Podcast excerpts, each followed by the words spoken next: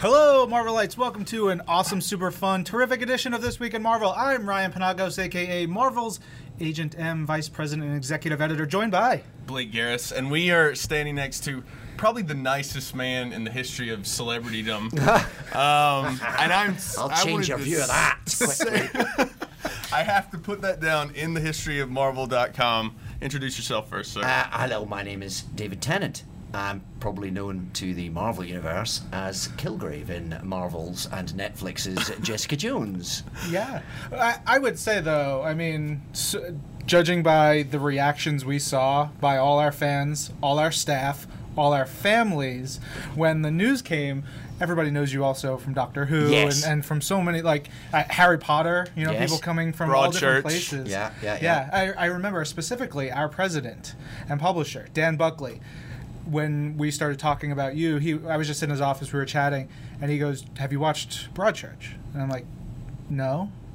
Is it that? That's what it's called, right? Yeah, and, and I, I hadn't seen it yet, and he's like, "Oh, it's gonna change. Like this is this is the thing that's gonna make you realize he can do that Kilgrave part if you haven't already realized it."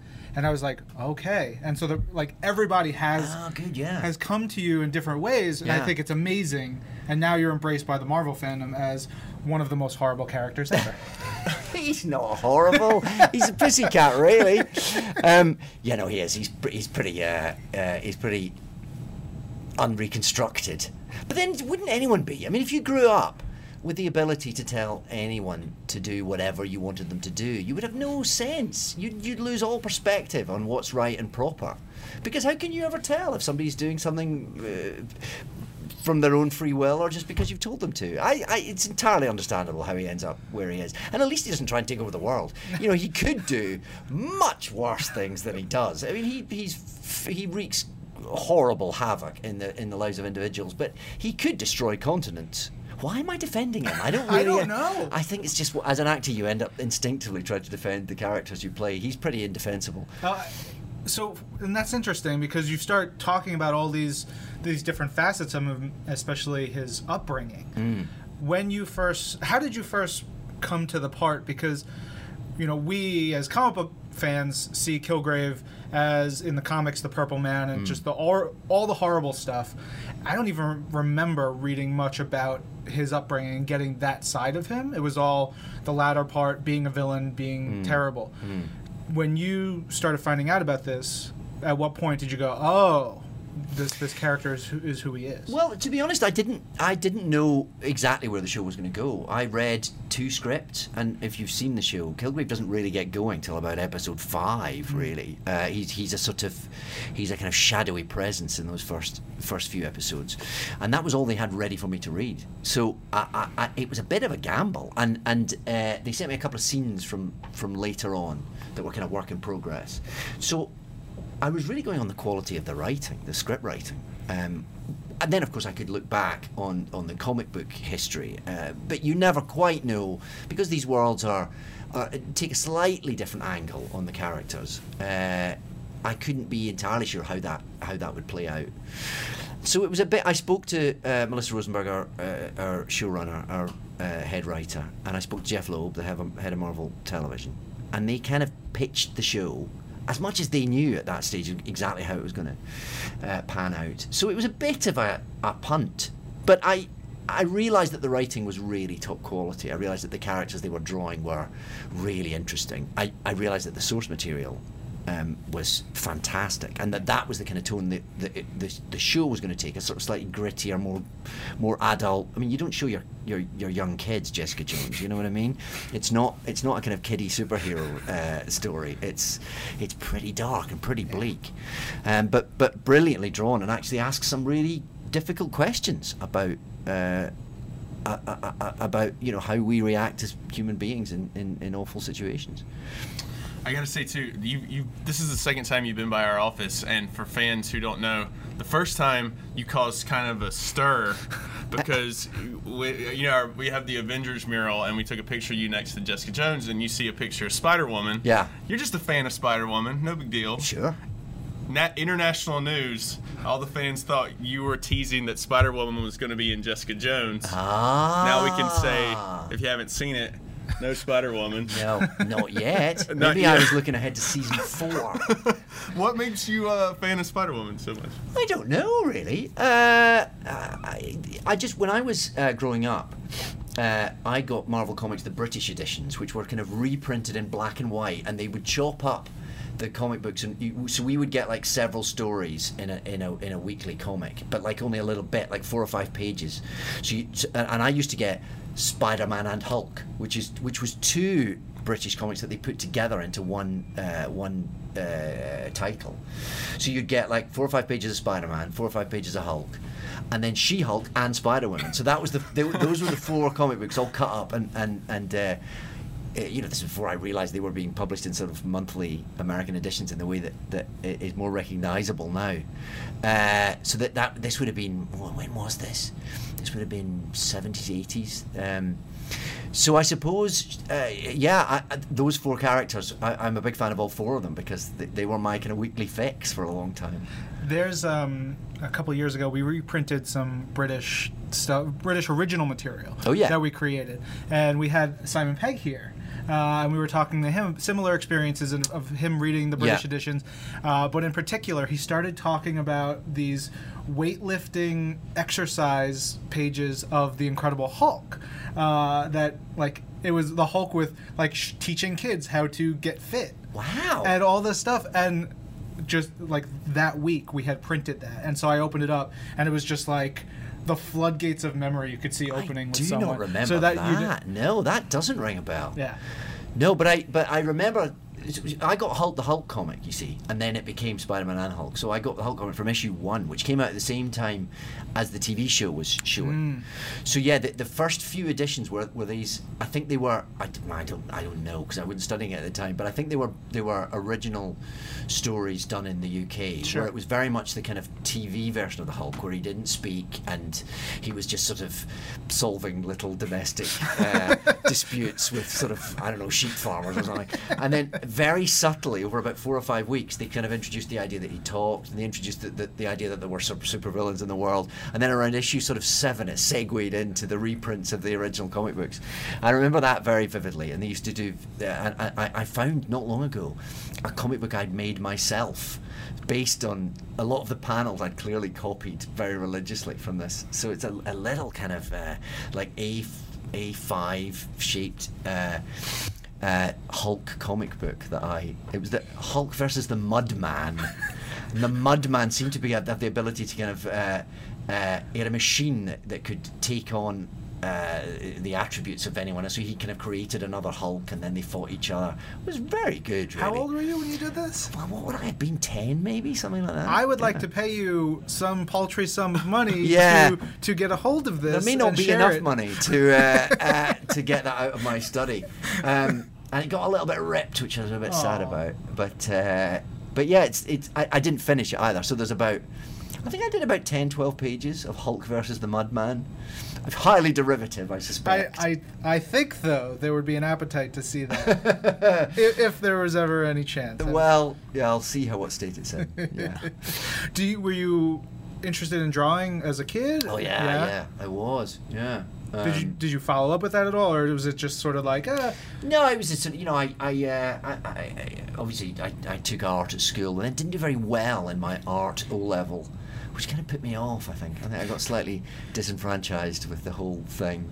Uh, but no, it was it, it- it was and it was a comic book. You know, I, I would draw comic book characters and I would sort of copy that kind of style um, uh, of of those artists. You know, and, and I can certainly if I if I see an old panel now of something that I would ha- have spent hours religiously religiously uh, copying as a kid, it can really bring back the floodgates of nostalgia now. yeah? I have I have certain comics I'm the same way with. It's Yeah. just like, oh wow. I remember I had tracing paper because Yeah. I I couldn't even do like even like looking at them and copying. I had to physically. Yes, I did a bit of that too. over. Absolutely, yeah, Yeah. I, I read some interview you did recently where you you've been in New York for a, a couple weeks and you've been go, going on the subway and people will scream out Kilgrave. Is that true? No, no. Not on the subway. Nobody talks to you on the subway. It's like it's like uh, at home in London. Nobody will look you in the eye in the subway in case you go mad. You know, we're all sort of terrified underground, aren't we? Uh, but uh, no, kill. Yeah, people, people. uh, It certainly struck a chord. The whole Kilgrave thing. Uh, but people are sort of overjoyed to meet you as Kilgrave. You do worry that they need a bit of help. you know, that they're sort of so enthused by this character who's pretty dark.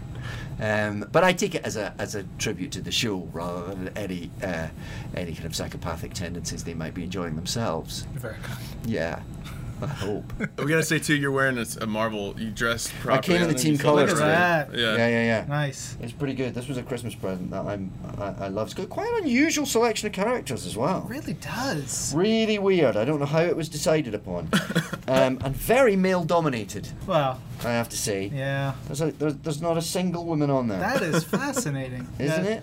It's an older shirt, I think. Is it an older shirt? Yeah. I suppose they're older drawings certainly. Yeah. It's it's yeah, Havoc on there. Yeah. And then Well- you know, Luke on there. Yeah. But Luke's sort of screaming. Everyone else just like looking really chilled and really tough. Luke like- Cage is screaming his head off. He's like, Where are the ladies? yeah. he's, he's really annoyed at the lack of diversity on the show. It's true. Yeah. Uh, I think Blake was telling me you have children. I do, yeah. Uh, one of them was Deadpool fan. Big Deadpool fan, Big- yeah. How how old is he Well, or she? I daren't admit it because if I admit it, that he's seen the film, he probably shouldn't have. Um, uh, the- Ty's 14, and I don't Okay. know if he's seen the film. Is Yeah. that the right thing to say? yes, yeah, that seems wholly appropriate. Yeah. but you know, it's interesting because when I was a kid, I think my first comic was probably like seven or eight years old, and it was Punisher War Journal, where Wow. Wolverine and Punisher are fighting in the jungle, and Wolverine is like killing people, and Punisher is literally shooting people and murdering them. Yeah. and like. I'm fine. That was fine. I'm mostly That was fine. Yeah. Uh, so you know, a little Deadpool, it's fine. Yeah, and also, you know, there's a wit there that I highly applaud. So Yes. uh, I think that's, uh, yeah, I think that's all right. I think he'll be okay. Have so? What did they think when your children? What did they think when uh, they knew you were cast in a Marvel production? Well, the little ones were a little too, y- y- you know, they, they might, they might. I'm certainly not showing them Jessica Jones for a few years, but, uh, but no, I, I think my 14 year old was quite was quite pleased. Uh, we, there's an ongoing DC versus Marvel co- uh, conversation that happens at our house, though. So uh, he tends to, uh, he quite likes winding me up by taking the opposing side. Wow! wow! But he's still a big Deadpool fan, so I know that he's, I know that he's just making it up. in his heart of hearts, I think he'll come around. Yeah, he's he's totally around. He just likes winding me up. How did he get into Deadpool in the first place? That's a very good question. I'm not entirely sure. I don't know. what- I don't know uh, how he discovered it, how he came to it. You know, I think Deadpool is one of those interesting characters that has transcended any one form of media. Like you can mm. you can go on, and he was part of like those Wolverine and Hulk cartoons, where it was like. Hulk versus Wolverine and Hulk versus Thor, and he played a major part in one of those. He's been Ul- Ultimate Spider-Man. Yeah. He's been in video games. Yeah. And he sort of like bounces around because of the wit that you were mentioning. Yeah. He's just so irreverent. that- Yes, there's something anarchic there which really appeals, isn't Yes, there? And, and, and also that way that he breaks down the fourth wall as a character. That's just it's it's constantly kind of slightly uh, playing with your expectations, and and uh, it's just you know they're fun those characters, aren't they? They just have that sort of sparkle of anarchy. So did you? Uh, you mentioned the Hulk TV show. Were you a fan of it? Oh, yeah, So I, have you and Lou ever crossed paths at conventions? I, I saw him having his photograph taken at, Uh-huh. at, a, at a convention recently, but I didn't I didn't get to say hi. Is that cool? I mean, I know, obviously you go to a, a number of conventions and fans like kind of freak out. We have a fan like Dan Slott, our Spider-Man writers, probably freaked out as much as anybody has Yeah. on you. Um, who do you like geek out over when you see? I mean, would Lou be one of those guys? Like, Oh sure, yeah. Yeah. Anyone, anyone that I think those those things, particularly particularly things that grab you when you're a child, Mm-hmm. that they those people maintain a kind of magic in your eyes, kind of whatever else well. Dan was probably thirty. well, a child like thirteen. uh, but oh, you know, uh, yeah, of course, uh, you know that that the, the, Lou Ferrigno's Hulk was a big deal for me as a kid. Uh, so uh, uh, I met William Shatner not long ago, and I was never a massive, particularly massive Star Trek fan. But when you meet someone like that, you realise how sort of culturally significant they are. You know, even outside your own personal sort of favourites, they're just sort of they're kind of titanic, aren't they? He has an aura around him. Uh, so no, I mean, it, you you once you uh, once you start sort of uh, working opposite people, uh, you know, that uh, uh, uh, once it becomes a bit more usual for you to meet people that you've you've seen in other medias, you, you do get a little blasé about it, you know, or, or, or you certainly get less kind of breathless uh, as life goes on. But then occasionally you'll meet someone and they'll they'll sort of they'll take you back. You'll be properly starstruck. On the flip side, have you ever had anyone famous come up to you that has been a fan that kind of shocked you? Kathleen Turner came to see our What? play the other night and was clearly uh, kn- knew all sorts of things I'd done. Uh, uh, uh, her, I think her daughter was seemed to be quite a fan, and, and she seemed to, to be right alongside her. So I was, I mean, I was I, I was completely humbled by that. I have to say, yeah. But occasionally that yeah uh, that happens, and of course it's it's a bit it's a bit uh, disorientating because it's not really uh, the way around you imagine it should be. Kathleen Turner. Wow. I know. That voice. I can imagine that conversation. Oh my! You know, she was no, she well, I think she was a big, uh, big Shakespeare fan, and she came to see. I'm doing this uh, Richard II at the moment. And, Yeah, uh, we, I I wanted to mention that, but you said you got two shows left. two so shows this left, and they're all sold out. So Yeah. you know, yeah, we're, we're done. Although it is available on DVD, There you go. so you know, And from there, where do you go? What's what's the plan? I'm going back to do Broadchurch again. Yeah, Yeah. we've got the third and final season of Broadchurch coming up. Um, I, I, don't quite know how it's going to end, but it's going to end. Does it take? How, how do you get into that mindset from moving from? Is it tough to move from something like Shakespeare into something more modern and, and very heavy as well? Well, certainly with Broadchurch, there's a familiarity. This will Mhm. be season three, and there will, will, there'll be a lot of. There'll be a sense of us coming back to something that we all know quite well. So uh, that'll be that, that it'll be nice to kind of key back into that world and, and to work with some of those people again. That's always a very uh, happy place to be, al- albeit telling some quite unhappy stories. Just a little heavy. Yeah. But uh, yeah, you hopefully, hopefully we'll slip into it again, fairly with, with, with a fair amount of familiarity. Nice. Very good. Anything else you got going on besides Broadchurch, or is that? Uh, that'll take me up to the end of the year, and then uh, and then I think I'm doing a little uh, British movie, but we'll. Uh, I should probably not probably not up to me to announce that. No, yeah, I don't want to get you in trouble. no, I won't- I'll get in trouble. Well, Yeah. Dave, we got to say thank you again. You've always been so kind to us. Like, no joke, you're one of the most phenomenal people we've come across. So thanks again for Listen, being it's so a great. pleasure for me. I'm a fan of, of Marvel in all its incarnations, so it's uh, it's very lovely to be uh, to be involved at all. Uh, Look, we're thrilled. I mean, he came to me the other day. He was like, oh, "We're gonna have David Tennant." I was like, "Yes." What are, what are you saying yes to? Whatever. I'm happy. Because, yes, you are a delight. All right. So, no social media, but uh, Broadchurch, you're going to come back, you know, maybe in the next year. I think it'll be yeah. We, we take the rest of the year to shoot it, so probably probably beginning of 2017 you'll see that. and the first two seasons probably available on. They're on Netflix over here. Okay, Yeah, great. you can see them in the US on Netflix. Um, uh, or buy a DVD. That's fine. You love the DVDs. We'll take your residuals. Yes. That's great. Uh, David, thank you as always. Always a pleasure. Thank you. And uh, this is Marvel, your universe.